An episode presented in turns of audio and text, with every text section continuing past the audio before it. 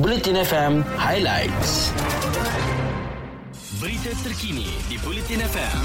Sumber daripada Harian Metro, Berita Harian, Free Malaysia Today, Utusan Malaysia dan Kosmo.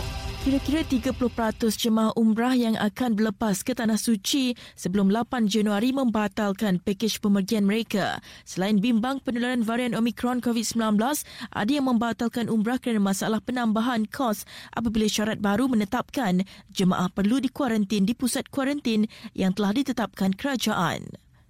Berikutnya, kanak-kanak berusia bawah 12 tahun di Sarawak dijangka mula divaksin pada Februari ini. Langkah itu sejajar dengan pembukaan semula sesi persekolahan secara fizikal akan datang. Beralih ke perkembangan banjir, beberapa kawasan di daerah Besut, Terengganu dijangka dilanda banjir pada selasa ini berikutan amaran hujan berterusan peringkat bahaya yang dikeluarkan Jabatan Meteorologi Malaysia setakat pagi semalam. Seterusnya segamak daerah terawal yang terjejas banjir tahun ini mencatatkan penerimaan hujan paling banyak bagi daerah di Johor berdasarkan bacaan taburan hujan yang direkodkan stesen pencerapan bagi tempoh 26 Disember hingga kemarin. Menurut data yang dikeluarkan Jabatan Pengairan dan Saliran Johor dalam tempoh tujuh hari lalu, daerah itu paling banyak menerima hujan berdasarkan bacaan yang direkodkan oleh 23 stesen dan anda boleh salurkan bantuan kepada mangsa-mangsa banjir melalui akaun Maybank Tabung Bencana NSTP Media Prima dengan nombor akaun 5141 0532 0757.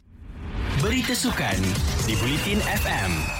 Persatuan Sepak Takraw Malaysia ataupun PSM merayu Persekutuan Sepak Takraw Asia supaya menarik balik larangan pemain import beraksi di Sepak Takraw League yang akan membuka tirainya pada Jumaat ini. Naib Presiden PSM merangkap Presiden Persatuan Sepak Takraw Wilayah Persekutuan Kuala Lumpur, Datuk Muhammad Sumali Ridwan berkata, Kejohanan berkenaan sememangnya mempunyai prestij tersendiri dan sejak dianjurkan pada 2014, ia mampu menarik minat dan sokongan yang amat tinggi. Astaf sebelum ini melarang penyertaan pemain import beraksi dalam XTL selepas PSM disingkirkan sebagai ahli gabungan badan induk itu pada Mei lalu.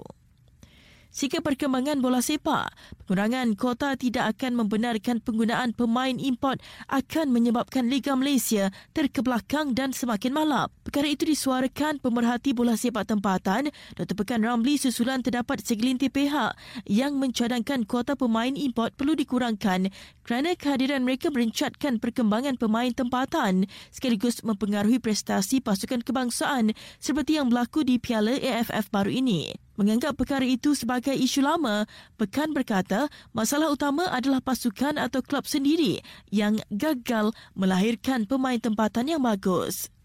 Dengan itu, sekian berita terkini. Muat turun aplikasi Audio Plus dan sertai Audio Plus Games dan berpeluang untuk memenangi pelbagai barangan eksklusif dengan langkah mudah seperti dengarkan Bulletin FM secara live. Ikuti berita-berita terkini di Bulletin FM.